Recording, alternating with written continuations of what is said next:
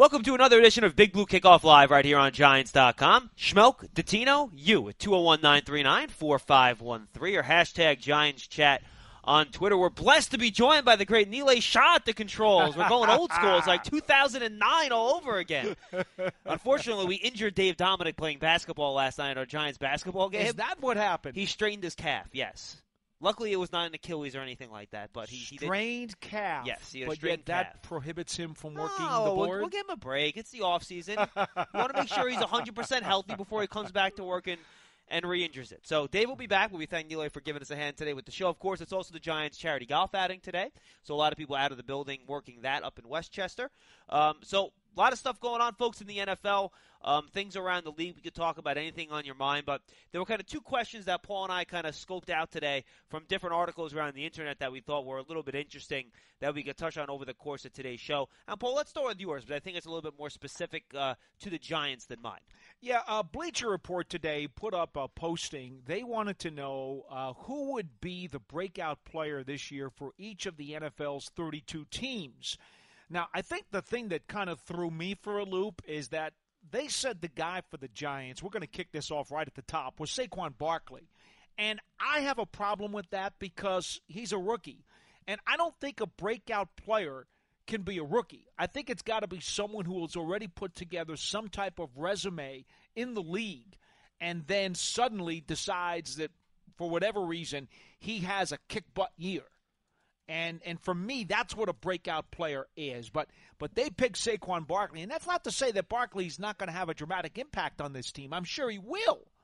But the question wasn't who's going to be the most impactful player. The question was who's going to be the biggest breakout guy. Yeah, and, and that's the problem to me, too. In order for a player to break out, they have to have a baseline already set in which to break out from. We don't know what Saquon Barkley No. is yet. So how are you how is he going to break out when he doesn't even have a baseline level? So let's push that aside and talk about who we think the breakout players might be. And to me, I think there are two guys that you want to talk about here. Um, and obviously, breakout players are usually younger guys, but I think on the Giants' defense, it could be maybe an older guy too because it's a scheme change and maybe it'll it'll advantage somebody. But I'm going to stick on the offensive side of the ball myself. Okay. And I came down to two guys that I like for the Giants' breakout player this year. Sterling Shepard, who had a really good rookie year, and last year maybe had a little bit of a down year because of some injury issues. He had that ankle he really couldn't get over during the course of the year. And my second player, and I think this is who I'm eventually going to land on, is Evan Engram, who's coming off a rookie year where he played well. By his own admission, had way too many drops. He talked about at the end of the season something he wants to clean up. But to me, in this offense, with Saquon Barkley being a, a big play threat, excuse me, Odell Beckham Jr. being a big play threat, and both being matchup nightmares, the third stealthy matchup nightmare on this Giants team is Evan Engram. If you have him lined up as an inline tight end Mhm. and you get him on a, a strong safety that can't move that well or a linebacker even better, he's going to create a lot of mismatches. So I think in this offense with Pat Shurmur, I think Evan Engram could have a breakout season. Yeah, I, I don't think uh, I don't think that's a bad pick at all, John. Uh, when we discussed it this morning, I, I offered you Dalvin Tomlinson, if only because I think as a part-time player last year as a rookie, he showed an awful lot of promise. Sure, he was good. I think even though the Giants want to continue with a defensive line rotation, I think he's going to really make a name for himself as a force on the inside, much like Snacks has. I don't know if he's going to be to the level of Snacks, who has been an NFL All Pro. As Still hasn't know. made a Pro Bowl yet. No, but has been an NFL All Pro player. And also wasn't on the NFL 100, which is also a joke. Yeah. Now I don't know if he's going to reach the All Pro status Right. that, that Snacks has attained, but I think Tomlinson is going to wind up being a premier force in this league. I think you're going to be seeing and hearing a lot of the network color commentators doing Giants games saying, "Look at this Dalvin Tomlinson."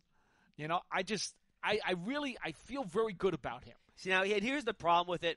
Just because I know how it works, you could be absolutely right, and nobody will notice it. Like he could play really, really well, but because he's not I'm a trenches guy. because he's not, you you know, know, trenches guys notice. he's not bringing sack numbers I up. know. He's not getting all these glory plays. He's just doing the dirty work. Some people might not notice it, but yeah, I could see him having a big step up. Um, I think B.J. Goodson has a chance too. You know, he we thought last year might have been his breakout year, but then again, the injuries really kind of limited him, especially in the middle of the year. But if he can figure out, especially a way to cover a little bit better, and we saw a little bit of that towards the end of last year, um, I think he's a guy that if he figures out a way to be a three down linebacker next to Alec Ogletree, that's another guy I think could be a breakout performer for the Giants. I'm going to give you one other guy, and it's going to be on offensive side of the ball, and it's going to come with an asterisk Okay. because it's going to require you to stretch your belief a little bit. I thought Rhett Ellison was terribly underused last season. Terribly underused. I don't think he nearly saw enough snaps. I don't think he was nearly enough a part of the offense. And so I think Rhett Ellison is going to be a much more productive player. Now, does that qualify him as a breakout player? I don't know. That's why it's kind of a, a gray area for me. But I expected to see a ton of him, especially Right. after the preseason he had. Yeah, And very then, quiet. Again, he there were times he barely got on the field. Yeah, a fan tweeted me the other day, and they said they thought Rhett Ellison was a bust. And and I, I, I not fair. I thought about trying to engage, but there are no stats that can back up my opinion. Because if you look at No. just the numbers, yeah, you could argue Rhett Ellison was a bust. But look, he was a good blocker. He was he did what he was asked, and he was very underutilized because the Giants, frankly, didn't use a, a lot of 12 personnel. They were on 11 personnel for the majority of the year, so Ellison maybe didn't get on the field as much as uh, some people thought he would. So, uh, again, I think calling him a bust last year is too strong, but I do think he should have more of a role this year. Yeah, I would hope so. Uh, I'm, I'm looking up the snap counts, and just to give you an idea, this is a guy who, you remember, at, at during the preseason, even Ben McAdoo said this guy might be the best pure football player we have on the team. He loved he loved Rhett Ellison, Yeah. and then inexplicably did not give him a lot of snaps. And I'm going to give you the number here, John. I know, I know. I guess uh, what is it? PFF has uh, has them. I know. I go to Pro Football Reference for my All the snap same, counts. all good. And I'm going to go here just to find Ellison. And where is he? Oh, my goodness. He only played 49.6% of the offensive snaps. How many did Engram play? 71%. Engram played 71.7. Just curious. Well, I even, mean- even Roger Lewis played a higher percentage of snaps than Ellison. Then again, because of injuries on the wide Well, yeah, front, but that. but but Rhett Ellison, hmm. to me, was significantly underutilized, and that's all I want to say about Okay, that. And I fine. think he'll have a bigger role. the Giants would love to see Darian Thompson have a breakout year at safety, or for someone to have a breakout year at safety next to Landon Collins. But Would we'll love see to if see that. Do it. Would love to see that, and that and he certainly qualifies because he had a quiet season last year. All right, around the league, real quickly. Yeah. Breakout players. I, I know thought they you were just going to go. I thought you were just going to take the uh, NFC East. Eh, you know what? I'm just going to pick out guys I think around the league that could kind of break out, Paul. Okay. And I think could really make names for themselves this year. Um, guys that I think have really could step up. I'll go to the two draft picks last year. I think maybe Solomon Thomas on the Niners and Myles Garrett Mhm. on the Browns. Mm-hmm. I think those two guys are guys that could have big years. I did not like the wide receiver class last year, but I bet you one of the three of Corey Davis, Mike Williams, or John Ross, and I, I lean much more towards Corey Davis and Mike Williams. I wouldn't be surprised if one of those two guys had a very good year, and the Titans would love it to be Corey Davis because Mariota Yeah. really needs a consistent wide receiver to throw the ball to. Um, Patrick Mahomes could have a breakout year for the Chiefs with their, as their starting quarterback. I agree with Mahomes. I think I think that could be a, a good one there. Um, course, he didn't play very much last year, Well, so that's also that's one of those asterisk picks. true, but yeah, that's a fair point. Jonathan Allen on the Redskins, who I, I think played what one or two games last year before he got hurt. Yeah. Jonathan Allen. Again, That's another guy I liked from last year that cameo came out. cameo action. Oh, and the uh, the Eagles' second round pick, the corner out of Washington, that was out the whole year with the Achilles, who came back at the very end. The name escapes me. Any recollection there, Paul? I, can, I think No. he was a second round pick. I can bring that up. You lost Hold me. one second. Um, I'm looking for the name. Looking for the name. I know this is great radio, guys. I appreciate it. Um, Sidney Jones, the cornerback out of Washington, was going to be a first round pick, and remember at his pro day, Yes, he popped his Achilles. I think that's another guy that could come back this year and have a uh, big time um, bounce back year. Now, anybody that jumps out at you around the league that you think? I have one guy who I just to me just sticks out like a sore thumb. Yeah. Um, Kenyan Drake, running back for the Dolphins. I think he he really did some great things at the end of last season, and uh, you know Tannehill is is proven now he is not the answer, and so they got to run the ball a lot, and I do think the Dolphins have a lot of young talent there, and for me, I just I think he's going to be up amongst the rushing leaders this year. I think he's a really good player. he was That's very guy. talented That's my guy. coming out of Alabama. Mhm. Um, if you remember, he was in the same class that year, and I'm trying to remember the other big time running back he came out with. I think it was with Fournette, and Fournette might have he might have actually been a, a recruit on the same level um, as Fournette. But Stills was going to remember he was going to be um, Drake rather was going to be um, the starting running back there, and then he tore up his knee on the opening kickoff Correct. one year, Correct. and then he yielded the position to. I'm sorry, it was Derrick Henry at Alabama, and then Derrick Henry took over. Henry was at and he ended up being the uh, the starting quarterback there. The only thing I would worry about with Drake Paul is that they drafted Kalen Ballage and they signed Frank Gore. So I think- he is going to be. A, I think he's going to be a timeshare running back, unfortunately, especially with Gore there. Ah. I think Gore is is insurance. I think I think he's what Jonathan Stewart is for the Giants. I think he's a character guy, and I think he's insurance. Okay. I think I think Drake is going to wind up being the guy who gets the bulk of that. By the time they get into the third or fourth game of the season, my hunch is he's going to be their lead back. All right, you know what? I'm going to save my question Anyway. for later in the show if Sure. we get long calls or maybe another show because I think this is a good way to start. And we got a full bank of calls. Let's, Let's get go. to it, Paul. 201 939 4513. And by the way, I know we didn't get to your tweet, tweets yesterday at hashtag Giants Chat. I do have them locked and loaded. I'll get to yesterday's questions and we'll do questions from today as well. But we'll start off with Christian in New York. He's our first caller on Big Blue Kickoff Live. Hi, Christian. Hey guys, I haven't had a chance to talk about the draft yet. I feel like it's a total home run. It seems like at least five of them are going to be contributors like sooner than later for this team. And having Webb and Lauletta, I feel like the chances of having to draft a quarterback high in the near future aren't, you know, are pretty slim. So, you know, I just I love the direction that this draft sent the team in.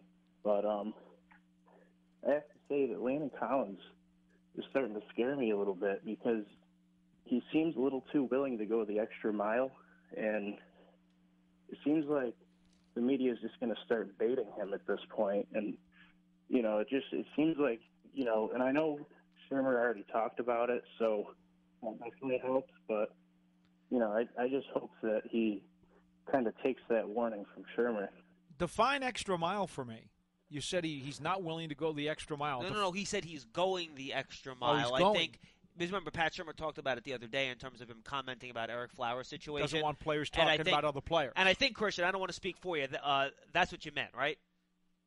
Yeah, Yeah. yeah, he's he's going too far with his comments about other players, and it's really just not helping. And You know, Christian, here's the You know, thing. I, I think there's really a fine line.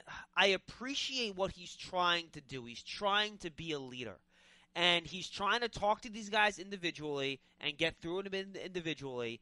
And then I, guess what his thought process is, well, that hasn't worked. Then maybe if I say something publicly, it'll motivate them to do whatever. I agree. I don't think it's helpful, but I do think if you go back, Paul, to other veteran players that are leaders, veteran players and leaders of teams have called out teammates before in the media to get messages across. It has happened before. It's not unprecedented, but I'm with Pat Shurmur, uh, head coach Pat Shurmur. I think Paul's as well. That obviously you want to keep all that stuff in house.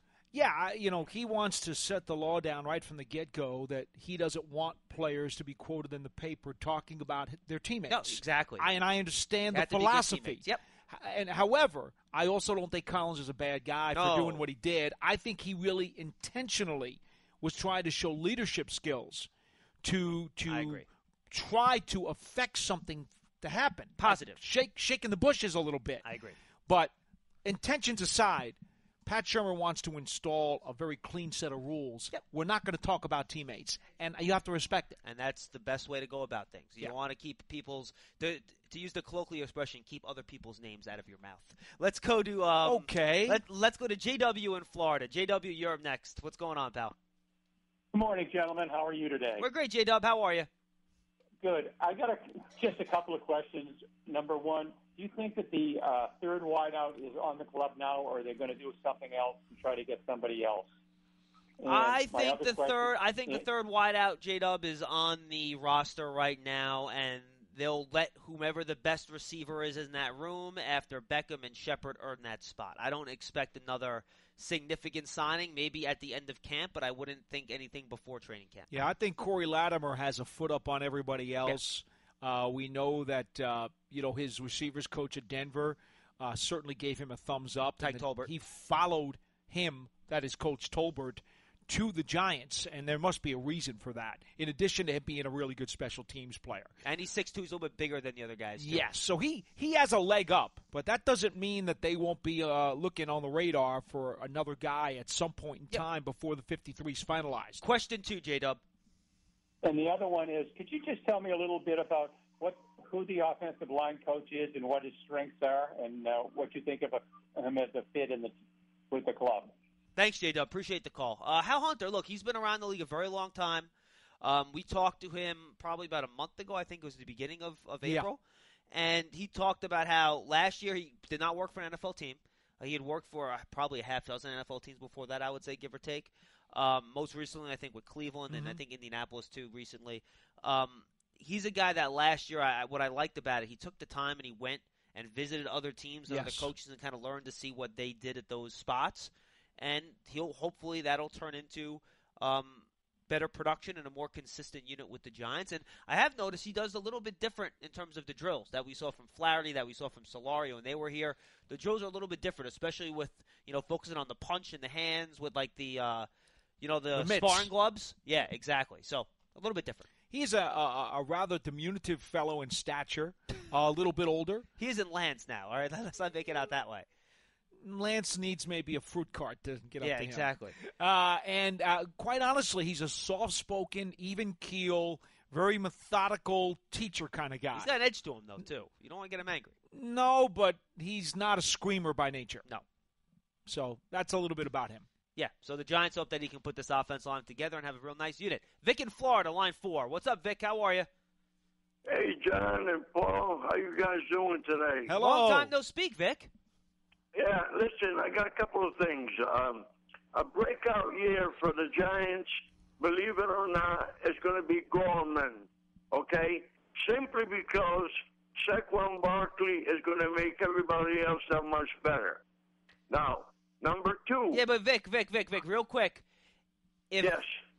Gallman's not on the field when Barkley is, how is Barkley going to make Gallman better? Because he's going to be motivated by by Saquon Barkley because he's going to be he's going to have a great year and he's going to compete, try to do uh, not match him, but try to do his best uh, as a running back. Vic, I'll and, give uh, I'll give you go- I think he's going to have a good year. I'll give you a crumb here, and that is uh, if if Gallman, who was a touchdown monster uh, when he was in college, uh, Yes. if he turns into the goal line back, because as John has expressed to me before, you know Barkley's not necessarily known for pushing the pile inside the two yard line. Well, if Gallman seems to find a way to sniff out the end zone and slither his way through with high efficiency, there's a possibility Gallman could lead this team in rushing touchdowns this year with relatively few carries because he I could agree. wind up being the goal line back. That's a possibility. And and if you want to call that as a breakout, well then that's fair. Okay, no. I don't know what's going to happen, but it's not out of the And question. remember, Jonathan Stewart's there too, which makes it a little bit more complicated. Not out of the question though. Okay, my second my second thing. I'm sorry, I got a cold. That's okay. Uh, my second thing in the draft, on the draft, the, I would have picked as uh, the last pick. I would have gone for another offensive lineman rather than a defensive tackle. Do you agree with that or not? Well, we, we were doing the draft show, and then there were two offensive linemen. I think Crosby was still on the line, still on the board in round five, right? So It was Crosby, and Jones both went right? after the Giants in round And, five. and those are guys that Paul and I, frankly, had picked out as far back as round three. So those are guys we talked about on that Saturday as a as a potential pick there. But look, Dave Gettleman knows how to how to evaluate and draft people that play up front. So I will obviously yield to his expertise there. But I, I get where you're coming from, Vic. I think it was more of a need. But here's the thing, Okay. and, and, and, and I wrote an article on Giants.com about this. Dave Gettleman doesn't give two you know whats about need. He's going to pick the best player. And as much as he as much as he loves hog mollies on the offensive line, his draft history mm. shows you he actually likes picking defensive linemen more than he does offensive linemen. Okay. Well, listen, guys, thank you very much for taking my call. I appreciate you guys. I watch your show every day, and the Giants going to go all the way. Bye bye. Thank, thank you, Vic. Thanks, Vic. We, we appreciate you being part of the show, listening and giving us a call. I want to get to a couple um, tweets from yesterday, Paul, that I didn't get to, and then we'll get Okay. back to your phone calls at 201 939 4513. Uh, we had a caller yesterday that compared Barkley's style to Barry Sanders. Remember that call? I do remember the Well, call. Well, James Jones at Lil underscore TNT 32. Would you say he's a bigger version of LeSean McCoy? And someone else, and I believe Sam Monson from Pro Football Focus had that comparison a couple months ago back around the combine, and I thought it was very, very strong. McCoy is a guy that likes to bounce. He's a guy that makes big plays. He's an excellent receiver out of the backfield. And boy, he's a heck of a player. So I have no problem with a bigger version of, of LeSean McCoy as a comparison for Saquon Barkley. I think it's kind of right on the money, to be honest with you. I'm still preferential to uh, the Marshall Faulk, Thurman Thomas, and Roger Craig comparisons. To be honest, uh, I I don't have a problem comparing him to those guys. You just want to you don't want to compare him to a former Eagle. well, no, I'm also I'm also partial to the old fellas. You know, I, I mean, old school Well, guy. I'm going I'm going back a few years. A lot of our younger fans that are listening probably I don't know Roger it. Craig and Thurman Thomas. I I'm trying to give it. a more modern comparison. I know, I know, I understand, but I'm always going to favor the old guys. That's just me. I just I think in terms of style, it makes a good point. Because McCoy does like to bounce and things like that. So I, I think that makes sense. Here's another And question. by the way, McCoy was a real pain in the butt. he still is. yeah. You know, it's funny. He's one of those guys that I thought might kind of tail off quicker because a lot of times if you you rely on bounce and speed and quickness, you'll decline a little bit quicker. He's done a heck of a job, man. I mean, he's probably going to what his ninth year Yeah. now. LeSean McCoy, and he is still one, and he's staying healthy too. It's not like he's missing No. seven, eight games a year. He's Been a terrific player. He's he's probably gonna be a Hall of Famer. Could be by the time he's done. Probably. All right. This is a question on the defense, Paul. Do you think Bettcher's scheme will try to match JPP's production with players like Carter, Martin, etc.? This mentality reminds me of Billy Beane's Moneyball approach, trying to match batting production with less expensive products. Your thoughts? Uh, it's an interesting comparison to pull up the Billy, Be- Billy Beane baseball uh, philosophy. And that is from Dom DeFalco, by the way. Sorry. I don't think it has anything to do with the Beane philosophy because the Beane philosophy uh, also equates and puts eco- economy into the package. And I don't think I don't think Bettcher gives two hoots about economy. Bettcher is all about confusion. He's about uh, not showing any trends. He's about making sure that you dictate to the other guy across the line of scrimmage what, what he's going to be able to do based on the stuff you're going to throw at him, Right. and you're going to make him overthink. Um, to me, it's more that than it is looking at the economy value and looking at the uh, collective stats of a particular group of players and saying they're going to have to replace what JPP did. I just think it's a philosophical thing more than it is a particular fit. one other Saquon comp for from Ben Gruen. He brings up Bo Jackson, and this is a, it's important here. He says not in run style, Right. but in terms of size plus freakish speed at that size. And I think in terms of an elite athlete, sure, compared to Bo, but not the way the two guys run, as he points out. I don't remember exactly what Bo Jackson ran, so let me see if I can Well, find I, that. guarantee you he was one of the best athletes of his era, whatever his combine numbers and Yeah, other things What did he been. run? What did he run? Let's see. Bo Jackson ran. Uh, there's a story here. Oh man, he ran a. f- What do you want to? Jackson ran a four one two. Online sources said Jackson ran a four one two at the 1986 combine. Then notice the National Invitational Camp, not even called the combine yet. Four one two. And the problem, the problem is, it was un, it was unconfirmed. And nothing's official. and they're right? saying that it's not official, but many reporters, including Dave Raffo, who I knew from UPI for many, many, many years, he covered boxing and a lot of other sports. Uh, you know, Four talking- two is pretty good. Do you It's remember the old, Remember the old is story? what it is. Remember the old story about Deion? He he ran the forty, wearing. Remember those old like Yes. super colorful Fresh Prince Yes, of Bel Air jackets? yes, yes. He, he wore one of one of those, and they said, Deion, why'd you wear the jacket when you ran your forty? He said, Oh, it's like a parachute, so I can stop at the end of the run. Um, cool. Two other tweets from yesterday I want to get to real quick. We talked about um, Ereck Flowers and how his pressures allowed, according to Pro Football Focus, has gone down consistently Okay, over the past okay. couple of years. Yeah, And um, Jorge Cano points out, and I think it's a good point from him, that Eli Manning's 2.4 second release time, probably last year, getting getting the ball out quicker, probably had something to do with the reduced number of pressures allowed, and I think that's probably a fair point. yeah. But here's the thing about that: uh, Eli's release time is an across the board philosophical change that they made because the entire line was not as good as they wanted it to be. Correct. It wasn't specifically designed Oh, to Flowers. Absolutely, but I think it's fair to say though that Eli probably got rid of the ball quicker last year than he did the two prior seasons. Yeah, I'm sure that's the case. I, Yeah. kn- I didn't clock any of that. I would be interested to know, um, and and I have again, I have the, the sack numbers. I don't have the pressure numbers uh, that they keep. I I would think there's a chance that Flowers didn't even have a team high in pressures. I wouldn't be shocked if there was someone else on the team who allowed more. I can For sh- example, Bobby Hart. And I will check that when we go to our next call. Let's go to Coach Marvin in Delaware on line two. Mr. Shaw, Coach Marvin, what's up? How you doing, guys? What's up, Coach? Hi. Hey, I just called to give my breakout season. Um, Go ahead. I'm more of a give up my players for the breakout season, and uh, I'm more of an underdog guy. Yeah. So my uh, two guys, I got one on the defense and one on the offense. Sure. You might think I'm crazy, but I believe in both of these guys that they could turn it around. The first one's Eli Apple.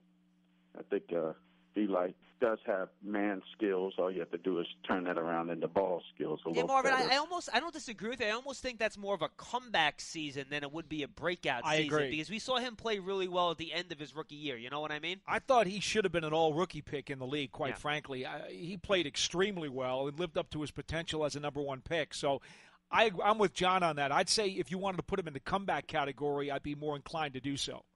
I, I kind of like I can kind of agree with you. I'm not going to say you're wrong, but I still say it because it, it was his rookie year. He had a good year. No, I'm That's talking fair. breakout year. That's you, fair. You're going to see something that was better. I believe it'll be better than his rookie year. So that's why I kind of categorize him as a uh, breakout year. Uh, but I can understand where you're coming from, um, saying it's a comeback. But uh, I, I, I would rather see him do a lot better. He didn't play the ball too well, but he does play man very well. So I like Mhm. to see that. Okay, uh, what else you got? Improvement, and the other ones uh, might knock some people off, socks off a little bit, but I, I, I think this is the this is the time. I, I think Ereck Flowers uh, coming in with a, may come in with a different attitude. He showed up this week, and I, I, I think we we already you already talked about it yesterday about him improving. I think breakout season for Ereck. This, this is money time. Sometimes when money time comes, these guys all of a sudden start playing. So He wouldn't be the year. first guy who uh, did very well in the final year of a contract. And coach, just remember, he's we, we can talk about it. He's got, and we talked about it going into last season. We thought it could be a huge, huge step for him. I think it ended up being a much, much smaller step than a lot of people would have Mm-hmm. hoped. Um, Yes. So we'll have, to, have to come out, and he'll have a chance to do it, and he'll have a chance to win the job. We'll see what he does. Put it this way, uh, Coach, he will have a big O opportunity to be the guy that he needs to be. There's no question Just about like, that. Just like the last three years. No doubt. Right, right. I, I agree with that. I think he got, uh, you know, he got an agent in his corner that, uh, you mean, he can be a little controversial back in his time, but I think he'll be an agent that can light a fire under him a little bit. Different coaching staff as far as the offensive line, and you know, again, before, this too. is really a prove-it year for his career. Yep. It, it, it, he- he's got to come out, and um, I, I think he's going to come out, and uh, he's going to he, he's going to prove. I'm not saying he's all star, but uh, you're going to see a definitely improvement. We'll see. That'd Thank be you, good, Coach. Marvin. All right, Appreciate guys. it. Yeah. Appreciate the call, buddy. John, the only thing I would say that, that definitely has changed with Ereck Flowers is now Drew Rosenhaus is representing him. He now has an official NFL agent doing so instead of being handled by a family member.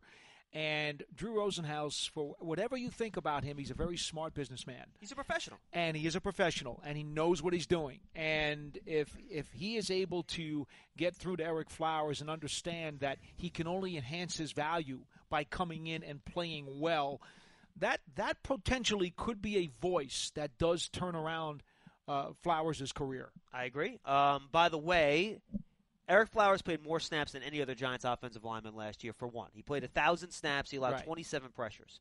Bobby Hart in just 523 snaps, so only only half, Right. allowed 23 or 25. I'm sorry. So even though it was two less, the rate was obviously much higher. Right. And believe it or not, Pugh in just 436 snaps actually allowed 20. Remember, he was at a right tackle a bit in between his injuries towards the end of the year, and he wasn't 100%. So Correct. just another number out there. And Here's another one of the real interesting one for you. Just looking at the Pro Football Focus grading here. keep in mind their grades are cumulative. So the more you're positive game in game out, the more your grade's going to go up. They stack. You know what I mean? So if you're a Okay. one for five straight games, you have a plus five grade for the year. That's kind of how it works. Just so you, just so you understand when I ask the question. Okay. Who do you think the highest graded Giants player was on offense last year?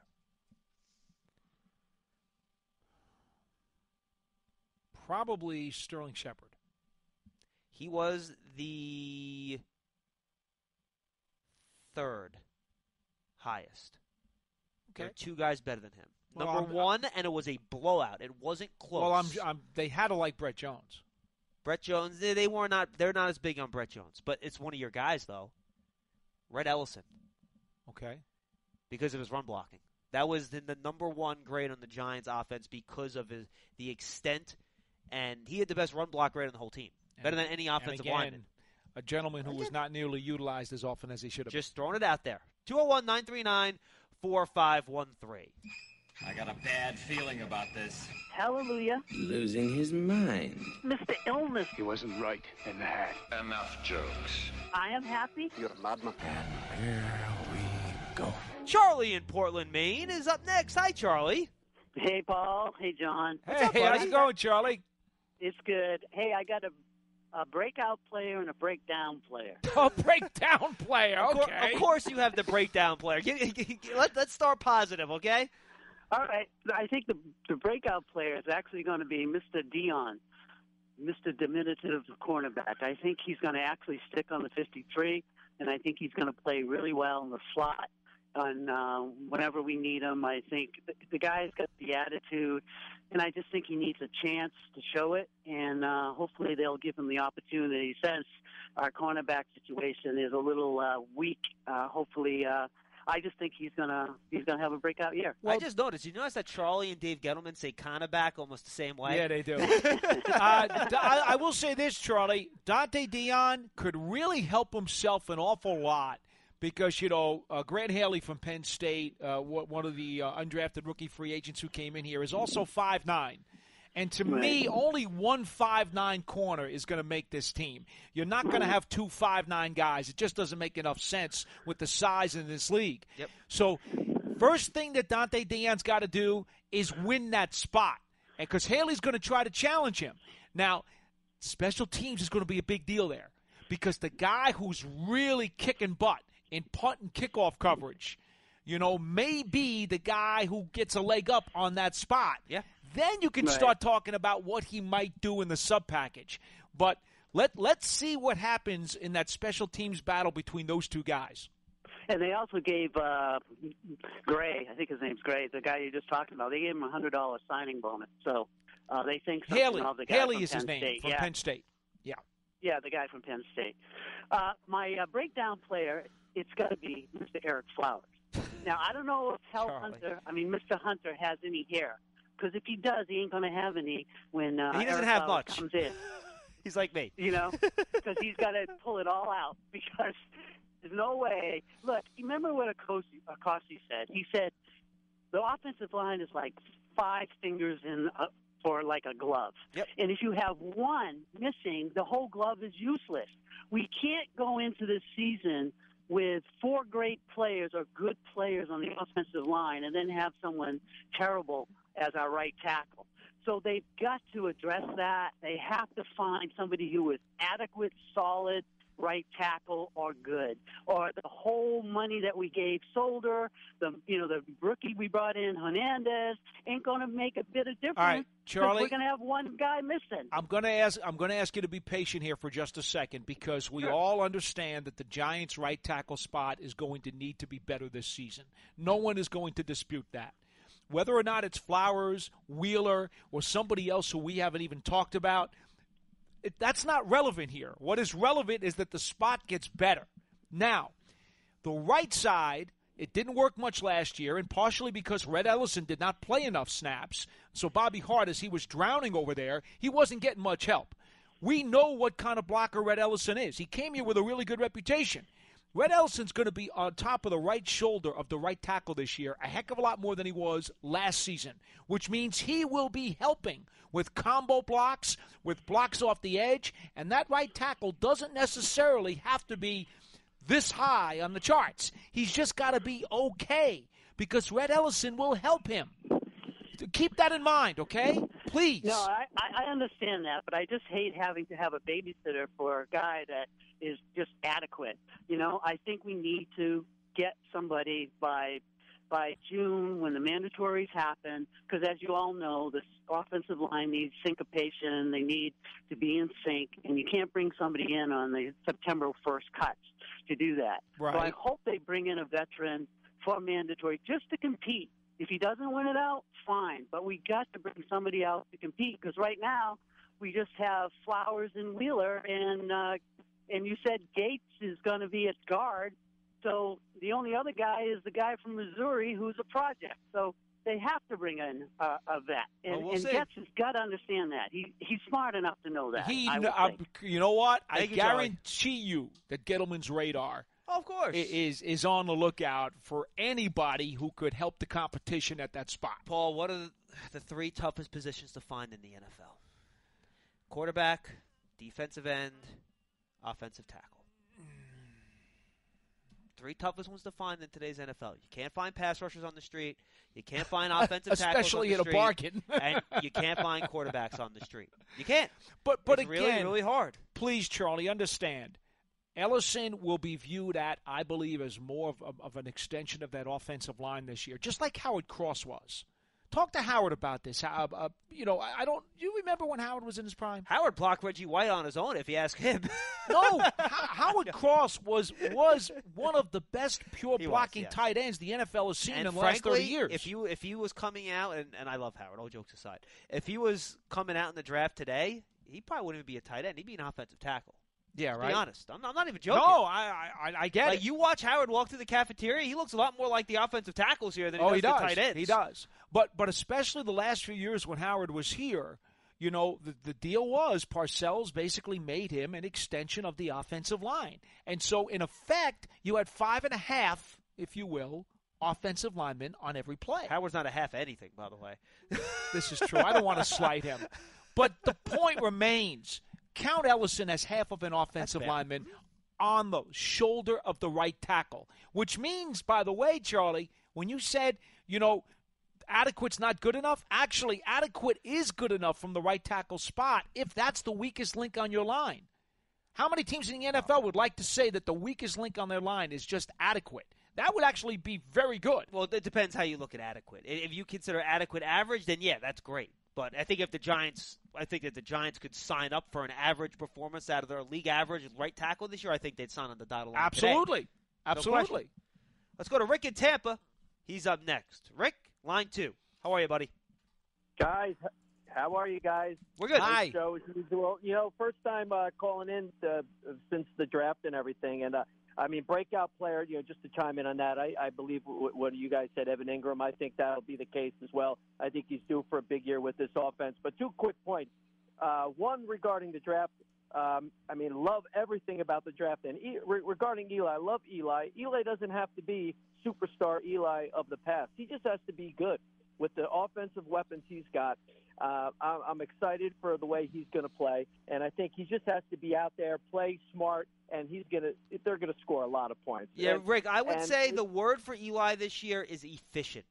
He needs Exactly. to he what needs to not about. make Efficient, mistakes right. and be accurate. Throw the ball where it has to go and let guys make plays for him. That's it. Right, exactly. Yeah, exactly. Now, regarding and, and I'm, I'm not too concerned about. I think they made good, uh, uh, good uh, signings, and I think the offensive line is going to be is going to be good this year. It's going to be good enough. It's going to be good. I'm excited about that. But I think you just brought it up. I think the problem that we didn't address and is going to be a problem is defensive end, a pass rusher, somebody for sacks. We don't really have that. It is. And I think if we can't get to the quarterback consistently, we haven't in the past. I mean, Vernon, you know, he's great and stuff, but he's not a true defensive end. And uh, where do you see that's going to come from for the team uh, on the defensive side? Because I think Well- that's the part that we really don't have a number one defensive end. Rick, look, I, I think Vernon is a real good quality defensive end pass rusher. Now, is he gonna is he gonna give you the 18 sacks or 17 sacks that you know, Von Miller will get you a Khalil Mack. No, he's not going to go that high, but he'll mm. give, he'll give you borderline double digits. He'll give you around 10 if you look at his career average, you know, somewhere between mm-hmm. 8 and 10 based on what he's done over the course of his career. But the question is who's the other guy?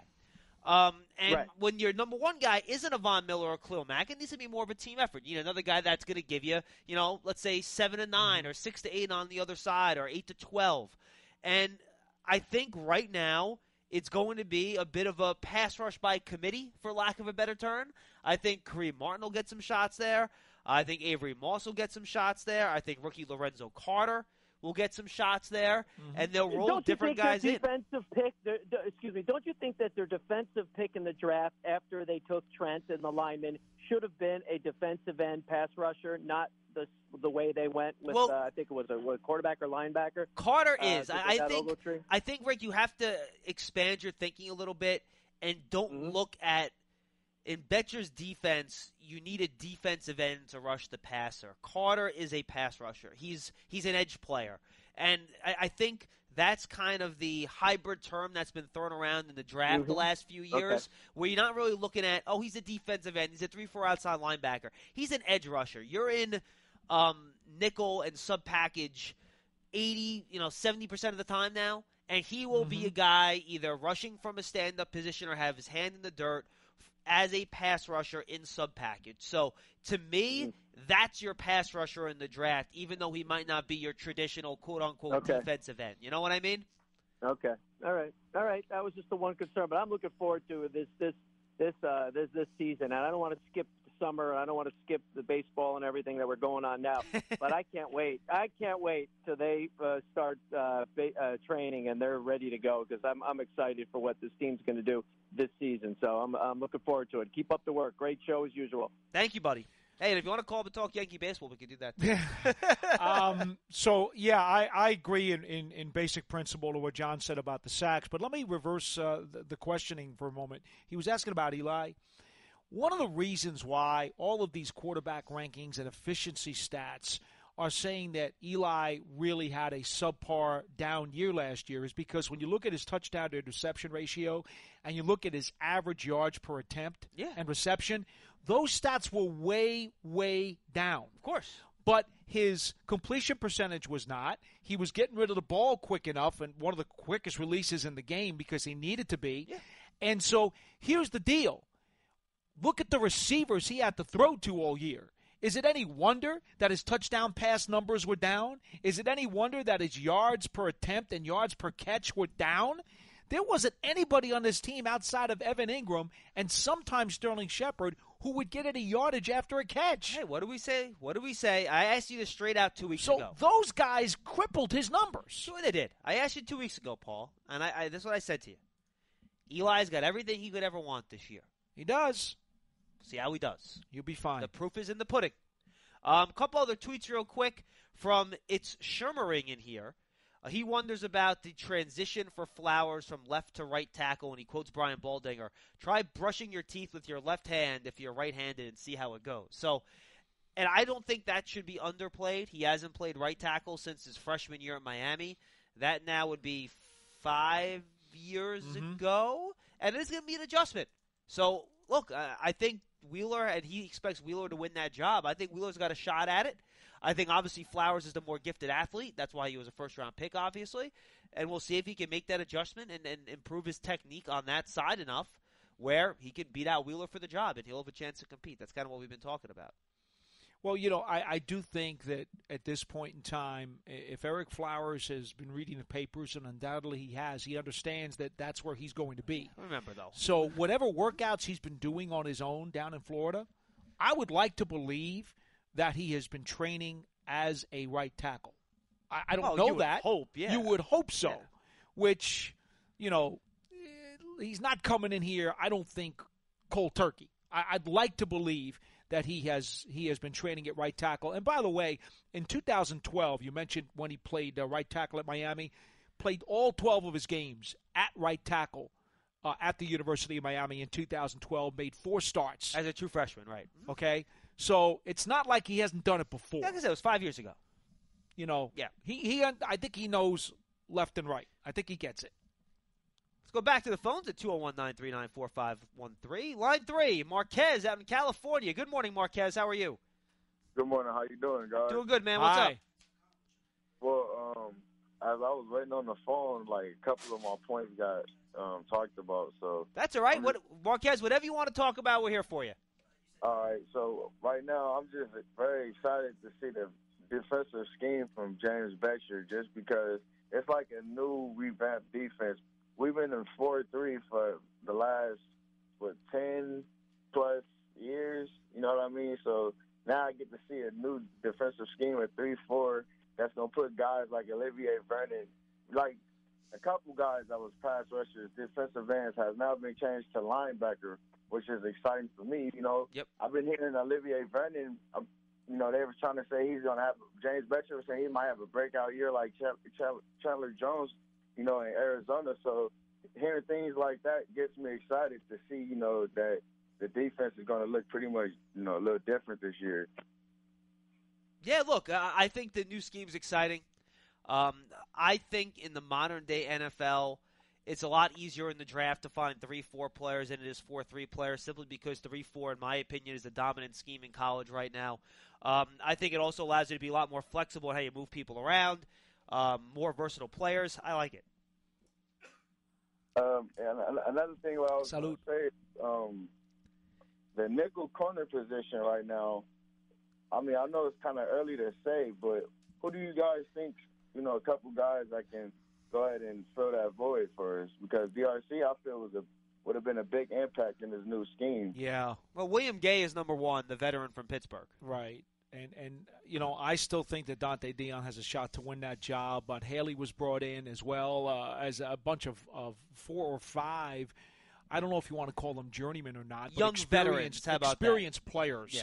who have been brought in uh, off of uh, uh, of other other teams to try to win a spot. I mean, I, I don't, I you know, it's kind of up in the air right now. I think Gay has the inside track though to be the slot corner. I don't think there's any doubt about that. Beyond that, Thank you, Marquez. Appreciate depth, the call. depth at corner's thin, John. Yeah, and that's why that was one of our targets in the draft. But it's funny going through the draft, we picked out a couple offensive tackles we thought might be a fit, and again, we were looking more in need than we were at the board per se.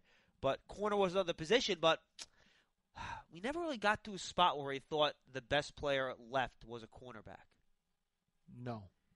The best argument could have been made actually at the top of the second round, but both of us liked Hernandez so much it was hard to go away from him. I wasn't passing on Hog Molly. But Mike Hughes was there, and I know Jackson was. there. So I was not again, passing but, on Hog Molly. But do you agree that was probably the That- best that- shot? If you were thinking about value matching need, that would have been the best spot in retrospect. They would have had to really do it in round two. But again- they really wanted to. But the offensive line was Yeah. just A, too much of a priority, and B, Hernandez had a first round grade on him. Exactly. Pete and Staten Island on line four. What's up, Pete? Hold on, guys. What's up, Pete? Hi. Hold on one second. I want to take you off speaker. I appreciate that. That's a good idea. Okay. I like that. It means you've been paying attention. Hey, very good. What's up, Pete? Ah, I'm working at the same time. I can't do two things at the same time. Uh, anyway, uh, you know, Foley, I went to the tape yesterday. I told you I was going to look at Nick Gates. All right. Yes. I did go to um, a couple of games. Uh, the first game I went to, I didn't like it all. The the uh, Ohio State. Oh, the game. Ohio State game Um, was a bad game. You do not want to look at that. He had a lot of problems in that game.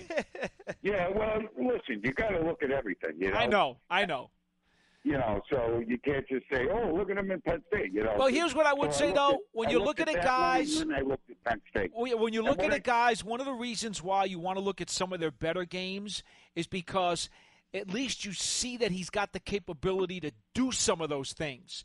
If you just look, and I, I you're right, you want to look at a, at a full scope of what the guy yeah, has you want to see what he does well what you he do, does poorly. you do. Right. But the point is, if you just wind up looking at games where he didn't do so well, then you really haven't seen any sense of what his potential. Yeah, potential you want is. both. You want both. You do. You do want both. Yeah, but yes, without the- a doubt. And and of course, you know, when you're going up against Ohio State, of course, you're going against you know top of the line guys. Yeah. Which is what you really want to see.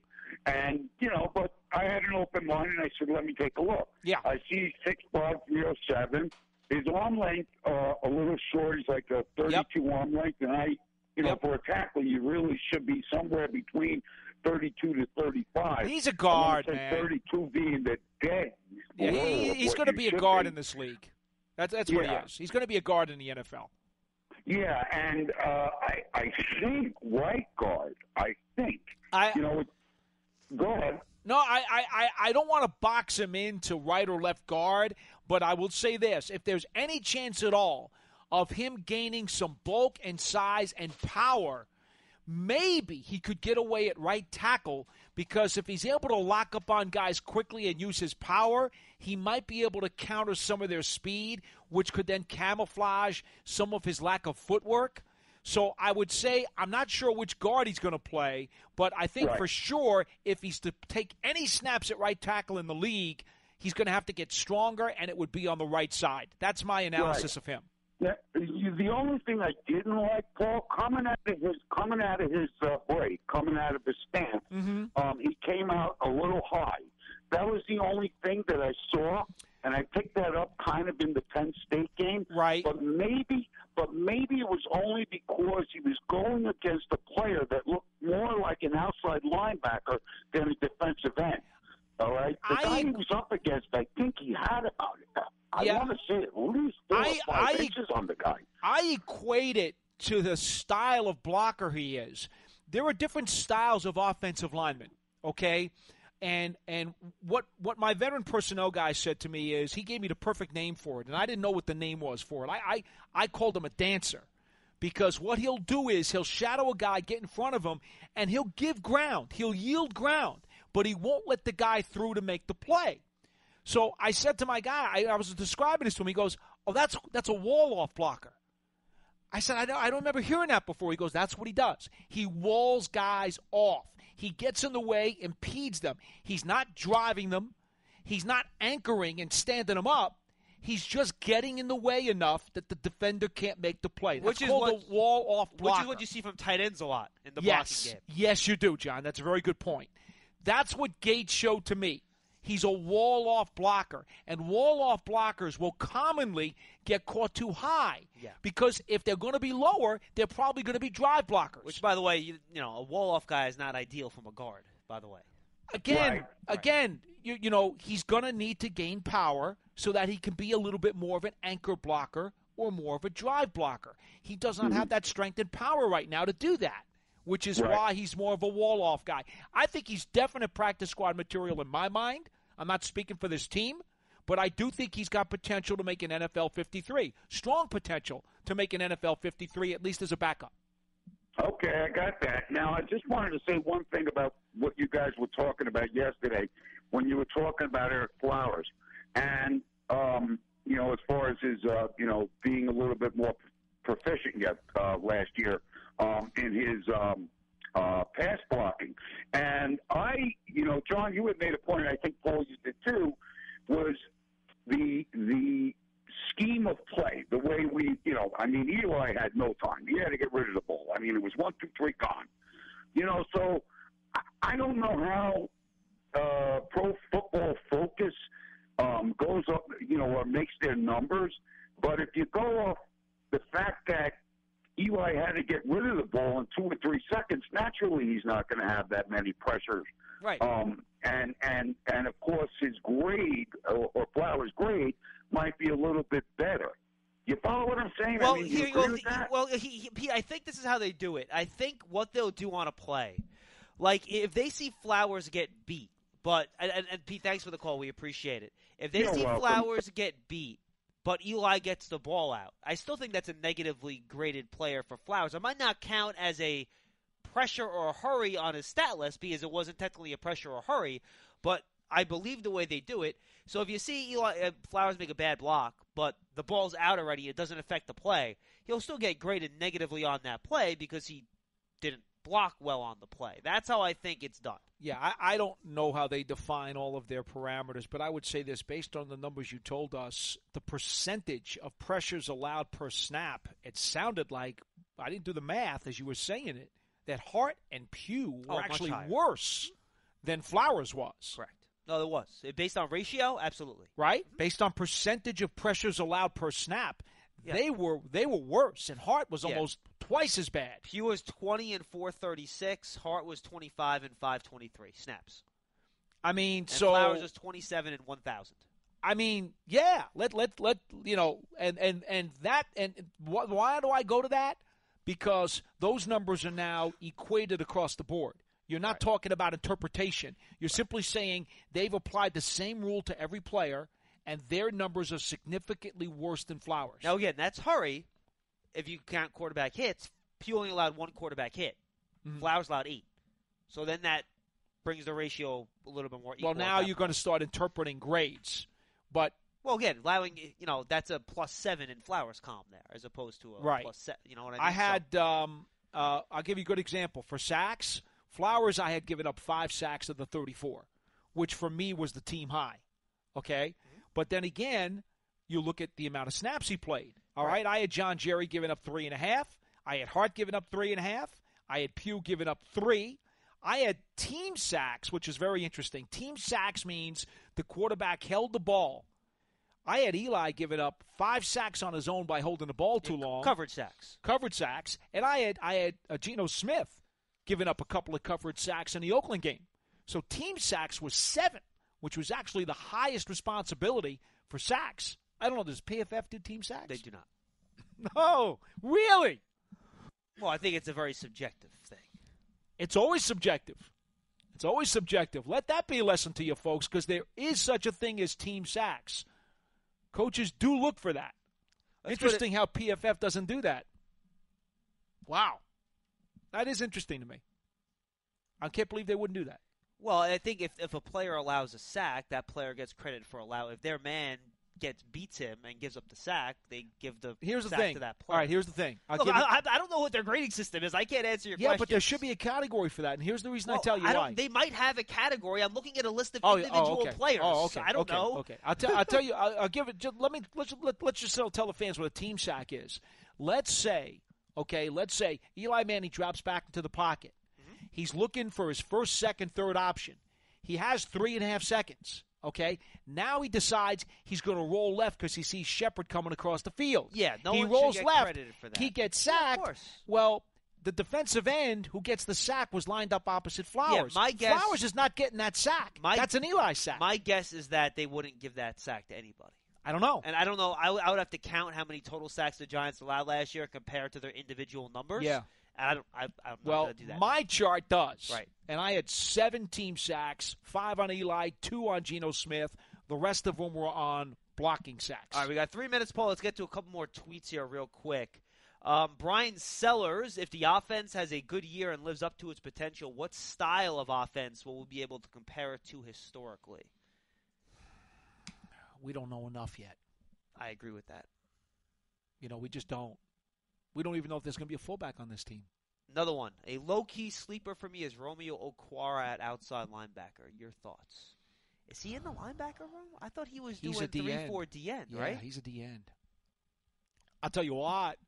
Romeo was quiet last year after showing flashes as a rookie. He was quiet, and they kept waiting for him to bust out and, and help out and get more snaps, but he did not earn the amount of snaps that I know that the coaching staff wanted him to get. And so he, he could certainly use a breakout year. How about that? No argument for me. Yeah.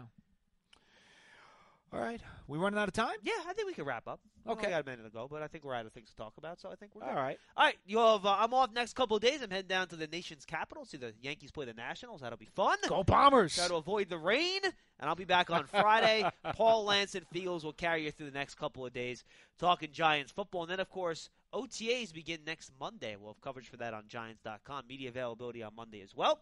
So make sure you stay tuned for that, and stay tuned to coverage of the New York Football Giants the rest of the week only on Giants.com. For Paul Dottino, I'm John Schmeelk. We'll see you tomorrow. Everybody, enjoy your day and avoid the rain.